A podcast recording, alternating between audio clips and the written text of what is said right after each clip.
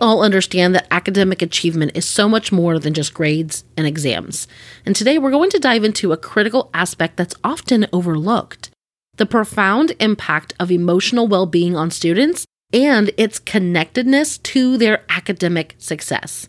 So, welcome, wonderful listeners. Welcome back to the Literacy Lounge podcast, the show where we explore the essential elements that shapes the educational landscape I'm your host, Sierra Harris, and today's episode is one that hits close to home for anyone invested in the success and well being of our students. Research consistently shows that the emotional well being of students is not just a side note, but instead a cornerstone of their academic journey. How students navigate stress, build resilience, and foster positive emotional health directly influences their ability to excel in the classroom, and specifically in literacy. So, today we're going to explore the interconnectedness of emotional well being and academic success, shedding light on the factors that contribute to a thriving student experience. And of course, I could not do this alone today. So, joining us is a true advocate for student well being, Sara Carlo. So, Sara is a professional school counselor with over a decade of school counseling experience. After serving in a public school district, she shifted her focus to serving other school counselors by creating research based resources and promoting best practices through professional development trainings. Each year, she reaches thousands of educators and counselors across the world through her website, her social media channels, trainings, and her counseling resources. So, warm welcome to Sara Carlo. Her insights are bound to deepen our understanding of the vital link between emotional well being and academic success. So, without further delay, let's dive into this enriching conversation. Teaching skills like reading comprehension doesn't have to be overwhelming. With the right tools and strategies in place, you can find success for you and your students. Step into the Literacy Lounge, the podcast that will give you the what, why, and how to elevate your literacy instruction and get the results you've always wanted. Here's your host and veteran elementary school teacher, Sierra Harris. Hi, Sara. Welcome to the Literacy Lounge. Hello, Sierra. Thank you so much for having me here. You are so welcome. I am so excited to bring this unique perspective to our listeners out there. You know, when we think about reading and comprehension and getting our students to be successful readers, we think about all the the hurdles, right, that they have in their way. Skill deficits or, you know, lack of vocabulary or not having enough schema, but there's a lot more really that goes into whether or not a student is ready to be a strong reader and ready to comprehend. So I'm so excited to have you here to really talk about kind of the other side of literacy, which is is a student even ready to be a reader when it comes to their social and emotional well being, and how that concept connects directly to literacy success? Absolutely, because it is super connected. And I love how you phrased it in terms of thinking about a student's barriers to comprehension. Because as a school counselor, a lot of the work that we do, especially as we're consulting with teachers, is what are the barriers getting in the way of this student being academically successful? And what are some of those barriers that maybe we as counselors have sort of a different attunement to that we can help with?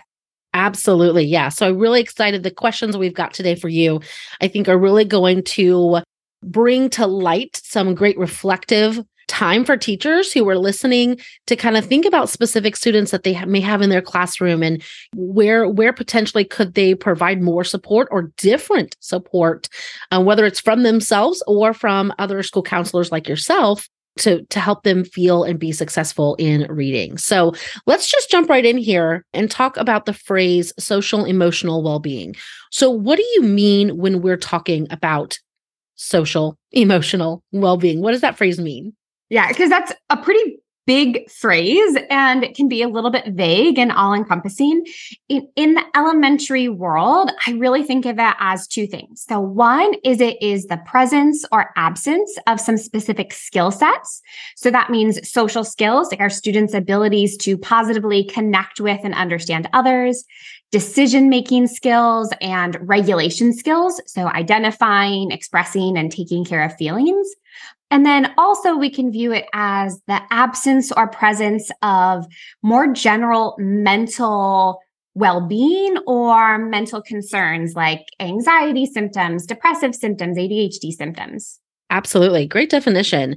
I'm already starting to see some like nuggets where I can see connections directly to literacy. I'm getting my doctorate right now in literacy. Um, I'm going through the uh, St. John University over in New York City, which is really cool. But one of the things that I'm finding in a lot of my research, even in just the very first semester, I just started, but is reading is so ingrained in culture and so ingrained yes. in in our society norms in our conversations like when we think about whether a student has a functional social emotional uh, foundation you know from their home life their school life wherever that's a direct connection to literacy. It's so much more connected than I ever thought it was. So I cannot wait to dive more into this. So let's go into this then. So, does social emotional well being have any connection or correlation with how we learn in general? Yes, yes, yes, a million times Yes, absolutely.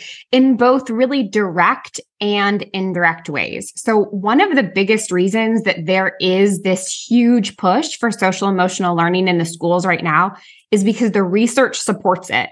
And when I say the research supports it, I mean that when implemented well, SEL doesn't just impact discipline and mental health, it improves grades and test scores. Both we think indirectly, right? When students are having less difficulty managing the expectations of the classroom and the school, when they are mentally healthy, they are better able to learn, but also because of what you touched on, and that there are some elements of social emotional learning that are foundational skills to some of the higher order thinking um, and some of the higher order activities that we're asking students to engage in. So, huge proponent of SEL, not just as someone whose brain and heart feels so deeply about social emotional learning, but also from the perspective of that is crucial for our students' learning and academic success.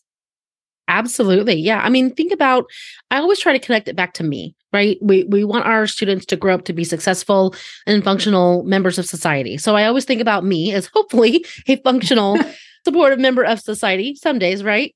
Some days better than others. But when I think about myself, there are days where I'm just mentally done. You know, I've, my kids have taken a toll on me, my job has taken a toll on me, and it it absolutely affects how I show up for that day. And I know everyone out there can absolutely relate. So when we think about, you know, the social and emotional well-being of our students, they're coming to school with those same exact feelings and emotions and you know, upbringings or whatever it may be that absolutely affect their ability to do their job, which is to learn. Yes. Yes, absolutely. And also, I think as humans, so many of us are creatures of connection and we learn and grow best in the context of connection with others which is amazing because schools are full of classrooms, which means our students are constantly being given the opportunity to connect with others. But if those connections are not super positive or strong, then that is in itself a barrier to their learning. Oh, yeah, I absolutely can see that. So that kind of brings me then to another good question. So then what specific role do you, think peer relationships play in a student's emotional or sorry, social emotional well being? And then also, how does this relate to their academic performance? Yeah. So, first and foremost, when a student is feeling lonely or isolated, which I know a lot of us are seeing more and more post pandemic, or if they have friends, but they're in conflict with their friends, their emotional well being is going to suffer. And this is extra true for our older students because the older our students get, the more important those peer relationships and peer connections are. And I've seen this impact their academic performance in a couple of ways. So, you know, first, if a student is really upset in the moment because they've just experienced what they perceived as rejection or they've just gotten into it with a friend, then they're dysregulated they're going to have a really hard time focusing or giving their best effort. Um, and then, second, we often ask our students to work in pairs or groups, which I love. I think that's a phenomenal thing. Cooperative learning is a research based instructional practice. I'm all for them working together. But the tricky part is that if a student is struggling with peer relationships, then they're also probably going to struggle with them in an academic context, right? And so that could mean that they are having stress or difficulty in trying to find others to work with, or it could look like you've partnered them up or they're working in their small groups and they have a tough time using positive group work skills which is then impacting everybody's ability to you know really attend to and get as much out of the project or assignment as they can. I, I mean, I just, the more you talk about all this, the more I'm reflecting on students that I remember having in my classrooms. And I can see all of this taking place. It's more common and happening, I guarantee us, in every classroom of every listener that's out there. And I heard you use the word um, like dysregulated, like having students, you know, they're they're dysregulated, they're thrown off of their whatever their norm would be. So let's start digging in now to I think we can absolutely say for certain that you know a student's social emotional well-being directly impacts learning in general. But what if we break it down and really focus on literacy or comprehension? So my question then would be how does the dysregulation or the regulation part of that connect to a student's ability to actually comprehend a text? Yeah so let's make sure first that everybody is sort of on the same page when we're talking about these words regulated, regulation, dysregulation, self regulation, all of that. So, a really sort of brief definition we can use is we can say that being regulated means that our brains and bodies are calm, alert, and ready to do whatever the job or task is for our students ready to learn. So being regulated means that our energy levels match the energy that is needed for the task and that our brains are able to focus on that task as well. Because when we're regulated, our prefrontal cortex, that thinking part of our brain, the brain that we really need to do tricky, deep thinking tasks like reading comprehension are engaged. We want to be regulated so that we can do that. Which means then that if a kiddo is tired or angry or worried or stressed, they're dysregulated, their focus is off, their energy level is too high or too low. Their prefrontal cortex isn't able to be in action, and they're going to have a really hard time comprehending because, especially when we're talking about analyzing a text, making connections, predicting things, that is some higher order thinking. And they need their prefrontal cortex for that. They need to be regulated and focused. And when they're not, then what we might have is either just blatant uh, inability to begin the task, or we might see a little bit of what you talked about some of in the first episode with the consumption versus comprehension. So, you know, I think we've all experienced as adults where we are reading something in front of us. And if we were reading out loud, it would sound great. We would sound so beautifully fluent. However, none of that actually stuck into our brains, right? Mm-mm. Because our mind was elsewhere. You know, maybe we were stressed about something or we just weren't focusing on the right thing. And the same is true for our kids. So sometimes when a kiddo is dysregulated, as I said, we might see them not even engage in the task at all. But I think for some of our students, especially some of our older students, outwardly regulated, they might be able to sit there with their text in a calm body. But the truth is that their brain is dysregulated. And even if their eyes are reading the words on the page, their brain is not actually comprehending it and then doing some of that other deep thinking work that is required to analyze the task, text and respond to some of those deeper prompts. It makes so much sense because I preach to the teachers that I work with. If they know anything about me, if they've ever heard me do any kind of PD or read any blog of mine or anything, they know that I am a huge advocate of using metacognitive strategies. So, teaching your kids to visualize, ask questions, um, make connections, determine importance, etc. And the reason why is because when you think about all of those strategies, versus regular skills like main idea, text structure, characters, etc. Metacognitive strategies are student centric. I don't even know if that's a word, but I've I've cloned it. I've, I've made it my own like term. It works. But I mean, if you think about it, like you have to be an active reader. You have to have your brain actively turned on. That prefrontal cortex, like you said, has to be functioning in order for you to accomplish those strategies. Things like main idea and characters, those are text centric. They don't involve me at all. It's all about the text. Um, so when you when you talk about, you know, a student needing to be well regulated, it makes sense that if they're even trying to do these strategies, these metacognitive strategies, and if they're not regulated, they're it's not going to work. Like they just will, their brain won't function that way. Right. Even if they want it to.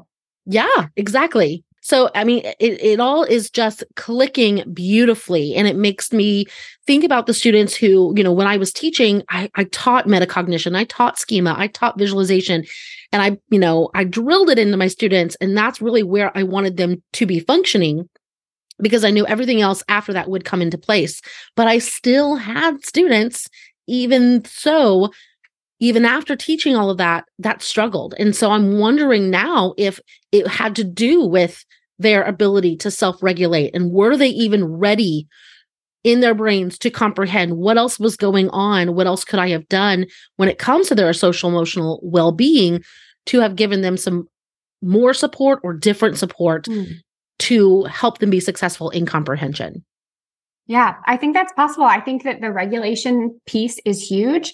And I think also when we're talking about texts that are fiction or sometimes biographies, then there's some other social emotional skills that are really foundational, I think, for some of those metacognitive strategies for schema. So, for example, students need to be able to identify and understand characters or uh, the focus of a biography's thoughts feelings, motivations, their perspectives, their goals, their motivations. And if a student struggles with understanding those things in themselves, which some of them are, then it's going to be that much harder for them to be able to understand those in others when they are reading. And so that's sort of this other layer of foundational skills that are needed that we don't think of as being related to literacy, mm-hmm. but very much so are when it comes to comprehension. Yeah, that's a really good point. I always try to make what I'm teaching concrete, meaning like make it relate to their own lives before we actually make it relate to a text. So it makes perfect sense that if they're not able to, you know, make those types of observations in characters and stuff, maybe they're having trouble doing it with within themselves. I love that. So, are there specific aspects of social emotional well being that you've observed to be like particularly influential when it comes to enhancing or even hindering a student's reading comprehension? Definitely. So, two come to mind. One, of course, is regulation, which we've talked about a lot, and that our students need to be mentally and physically regulated in order to comprehend. Um, the other is around mindset. So their core beliefs, their internal thoughts, which could mean their mindset and beliefs about themselves, specifically themselves as a learner, as a student, as a reader, their self esteem and their self competence, and also their mindset and beliefs around school or learning or reading. Because you know, the truth is, is that even when teachers have the autonomy to select or create really high interest texts, which is, you know, kind of a big if. Not everybody's able to do that. But even when they are, sometimes at the end of the day, you're asking kids to read things they're not interested in mm-hmm. or that they think are hard.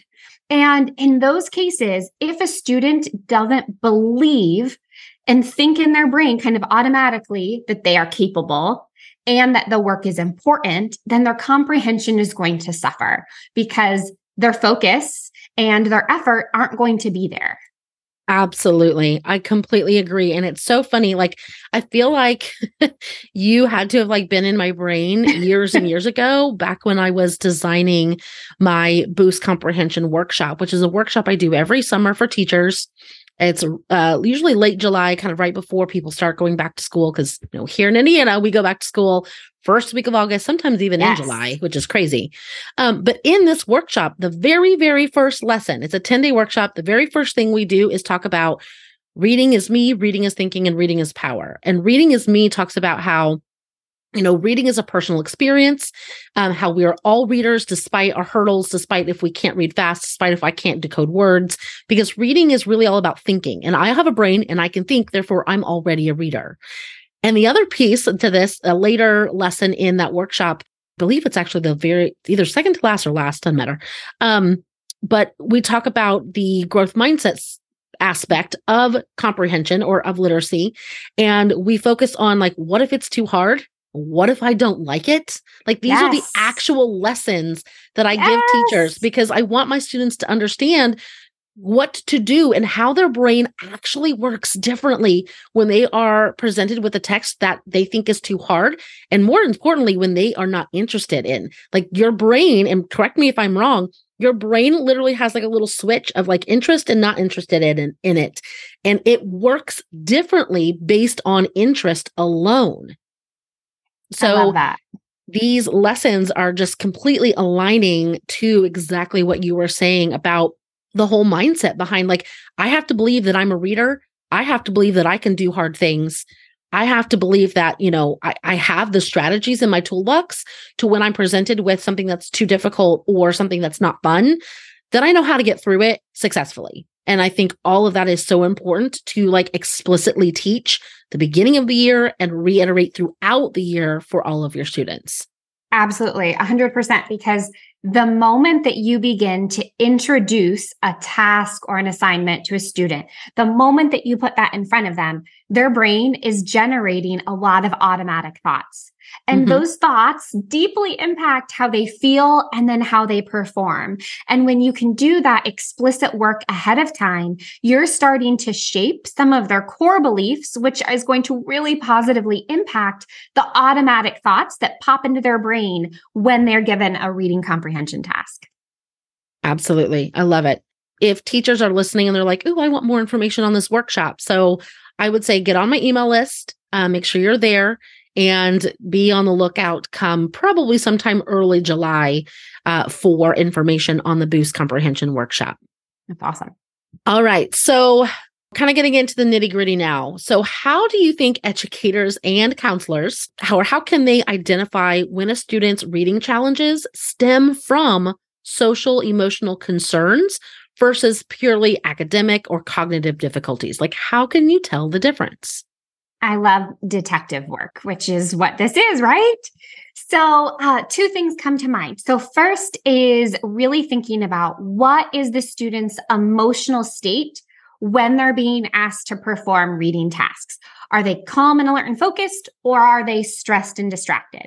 So, thinking back in the past about recent tasks, and then also sort of observing that into the future to see what role might regulation be playing, right? Because if they're if they seem calm, alert, and focused, and they're still struggling, that would be a clue that this is an academic concern, right? Versus if we're noticing they're stressed or distracted when they're engaging in something, we can't rule that out as an issue.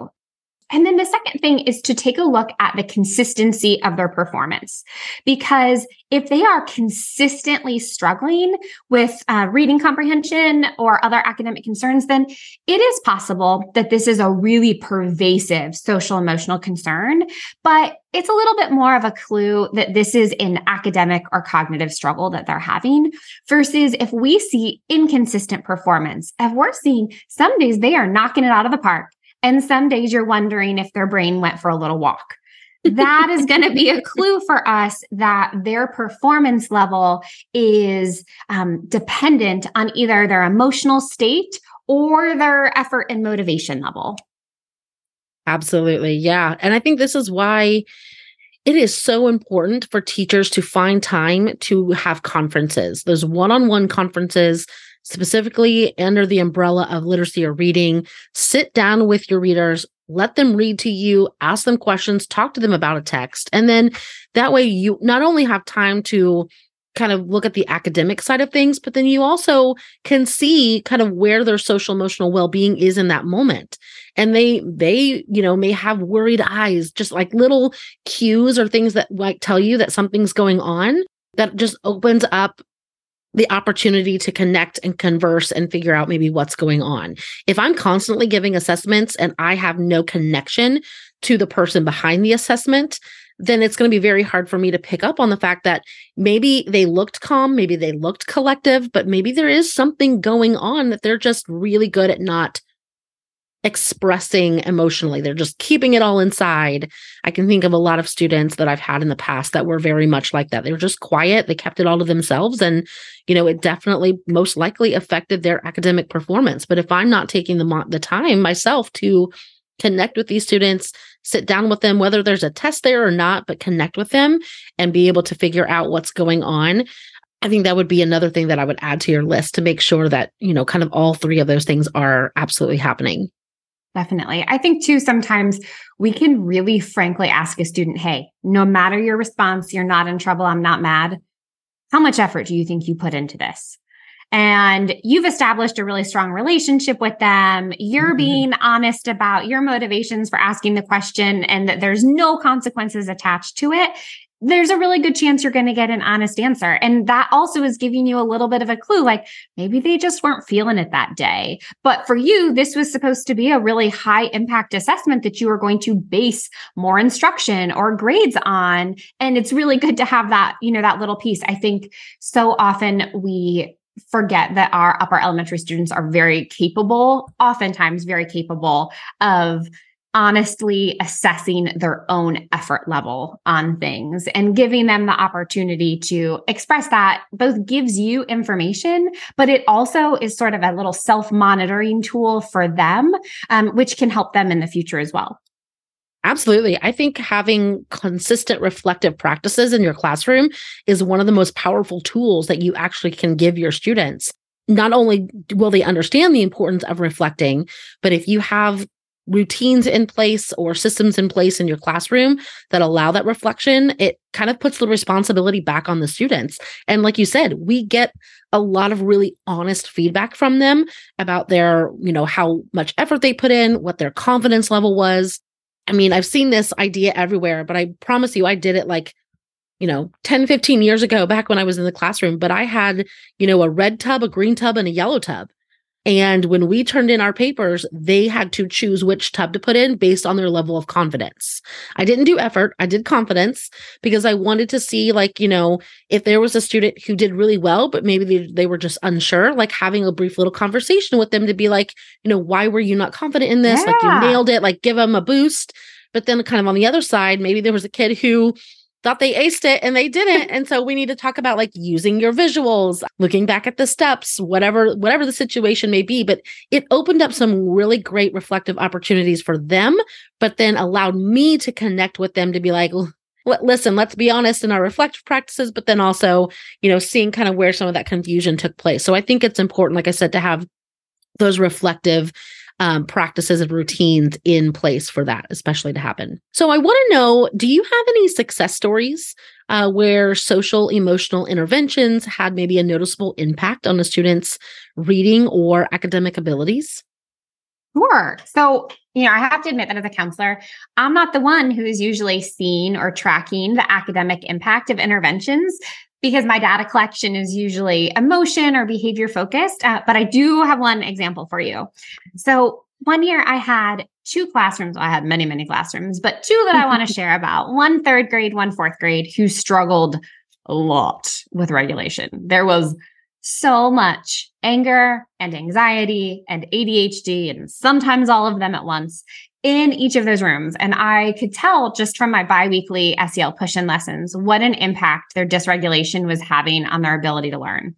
And because it was so many of them, instead of creating a ton of individual interventions, although, you know, some of them had their own supports, I implemented a class level intervention for each. And the intervention was just chair bands and seat discs. Do you know what I'm talking about with those tools? Absolutely. Love those things. Yeah. So I went into each classroom for about seven minutes to teach and model how to appropriately use the tools, as well as to teach them how to identify when and if they needed to use them. They put the bands on their chairs while I was in there, and the seat discs lived on a shelf where they could easily access them when they needed. So this is pretty low key and, and low effort involved on the grown ups' behalf. And because this was a little experiment for our school, we were not using those tools with our gen ed students. I collected some data because I was hopeful that it would have enough of an impact that it could support us purchasing more for the remainder of the school. And the data found an increased percentage of students spending their time on task before and after the intervention, decreased work uh, incompletion before and after, and both of those homerooms showed greater mean changes in their reading assessment over the year compared to the other homerooms, which was a huge win because even many years ago when I implemented this, reading scores were paramount, right? And so, because it was such a success, we did end up as a school ordering discs and bands for every classroom uh, and also introduced classroom calm corners the next year as well noting that this level of regulation support could have and did have a really big impact on their reading scores.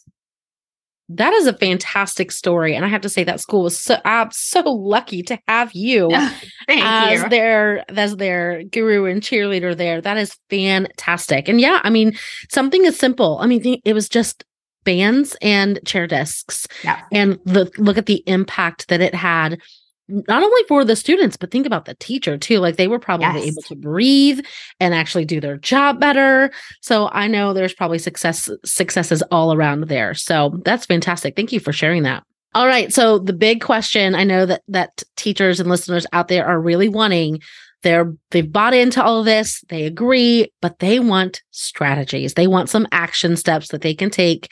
So what are some quick strategies that teachers and listeners out there can use to promote social emotional regulation or encourage students to kind of self-regulate so that their brains and their bodies are ready to practice comprehension and literacy skills?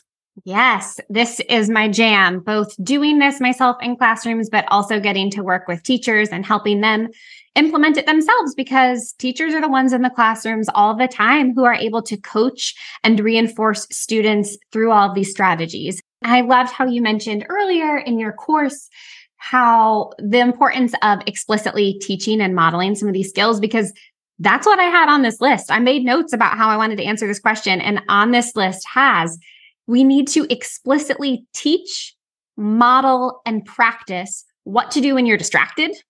Mm-hmm. Teach, model, and practice what to do when you're frustrated, and teach, model, and practice what to do when you're bored. And these can be mini lessons. Each of those can be a 10 to 15 little mini lesson, right? Where you're talking about what does it look like and feel like when those things are happening? And then what are the different strategies that you can use in order to sort of combat them? And then allowing the students to engage in some practice in doing so. And then because you've done this work together, like I said, the teacher is able to coach and reinforce those skills in the moment. So I think that's huge and that's paramount right there. I also really highly recommend all classrooms have a classroom peace corner or at the very least, have some calming and sensory tools available for students to take back to their own desks if you don't have a designated space in your room. Um, and with that, I don't mean making the very large mistake that I did the first time I rolled this out, which was to make these great boxes and deliver them to the classrooms and run. Like any procedure in the classroom, again, that's something that has to be really explicitly taught modeled and practiced. So I highly recommend that being sort of a whole lesson in itself when you're ready to implement that. And then providing some support and some reviews, just like you do with all your other procedures after breaks. And then the last strategy I think to consider that is also really regulation focused is to implement or facilitate mindfulness activities right before really deep comprehension tasks, especially if, for example, you uh, have those tasks after recess, after lunch, after related arts, or even sometimes first thing in the morning, because we know that sometimes the kid, our kiddos, you know, they got pushed or name called on the bus. Their mom yelled at them in the morning on the way in. So even if we're doing this first thing in the morning, I know so many reading blocks are first thing. Our students are sometimes coming into us already dysregulated. And so a quick mindfulness activity, this could be using a different breathing strategy together as a class. And with our bigger kids, maybe we're giving them some choice and agency. And it is a student job in the classroom to select which strategy are we going to all do together today, right? It could be doing guided imagery. It could be doing yoga. Or if you are really thinking like, I am not going to lead any of this. I feel super uncomfortable with this. Then it could just be as simple as pulling up GoNoodle videos. Um, there's a couple different channels on there where you can access some free tools that are really easy to implement at these sort of high stakes times when they're, when you know your students really need to be regulated. And maybe there have been some potential triggers that might mean some are not quite ready yet. Their brains and bodies aren't quite ready yet. Well, those are fantastic strategies. Thank you for sharing that. And I love that all of them, like none of them are really taking any extra like time, money, or resources. They're all things that you just need to buy into to feel the worth of and then make time for. I think if we want our students to be more successful, I think we can all spare two or three minutes prior to, like you said, identifying those those bigger moments where they're go- going to be asked to do some of that more critical thinking type skills or strategies and comprehension, but taking two or three minutes or so beforehand and giving them time to just center themselves, relax, focus. I mean, I think that's a a lifelong strategy really that you're teaching them not just something that you're wanting them to do in the classroom but i mean think about it in life as well before you go do a big project for work or you know before i tackle cleaning this house like i almost want to sit down and just be like you know woosah and get myself focused. I think it applies to so many other things but giving them time to get regulated to get focused and get calm and ready and to kind of even i think saying you know some some mantras in their in their mind too you know i can do this. I believe in myself. I can do hard things. Absolutely. It is definitely a life skill. And i think i know for some teachers engaging or facilitating these activities and having these conversations might not be 100% comfortable just yet because it's new and not everybody is taught how to do this in their teacher prep programs.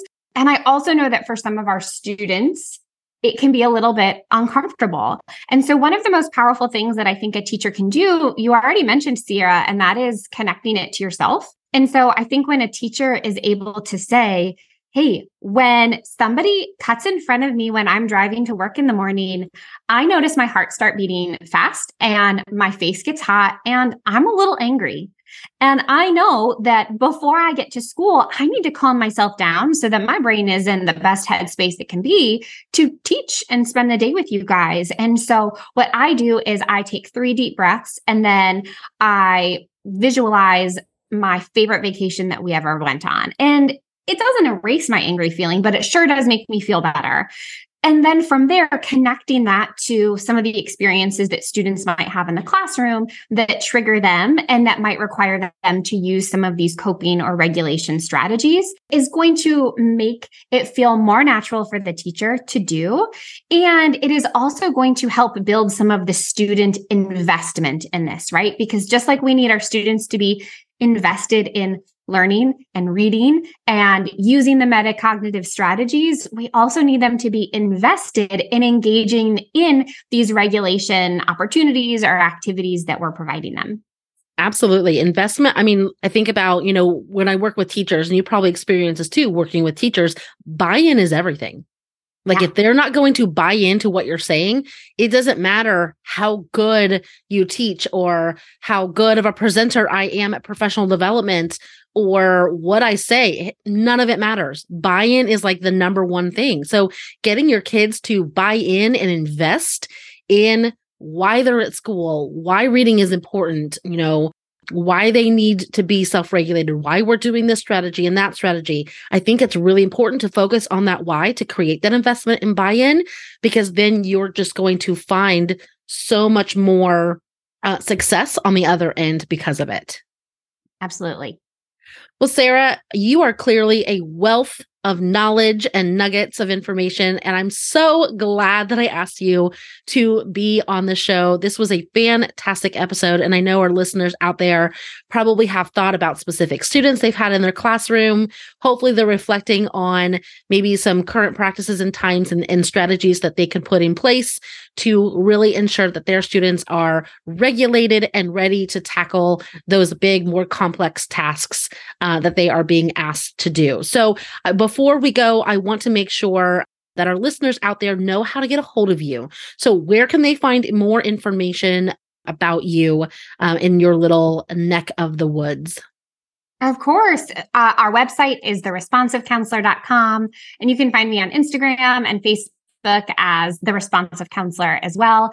I truly love getting to consult and work with teachers to help them support their students. I know not every school even has an elementary school counselor. And so anytime I'm able to share ideas or resources or just be kind of another brain to pick on something, I am happy to be there for that. Well, we thank you so much for being all of our personal school counselors. We're dubbing you the, thus. And I will, for listeners out there, I will put all of her links in the show notes. So that way, if you would like to go check her out, grab her website, or follow her on Instagram, all of those links are in the show notes. So you can just click and go. And so thank you again, Sara, for being here. I learned a ton, and I hope our listeners did too. We really appreciate your time, your knowledge, and your energy today. Yes. Thank you, Sierra. Listeners, we will see you over in the next episode. Bye, everyone. We hope you enjoyed today's episode of the Literacy Lounge with Sierra Harris. You can find any of the resources mentioned in the show notes at sierraharristeaching.com slash podcast.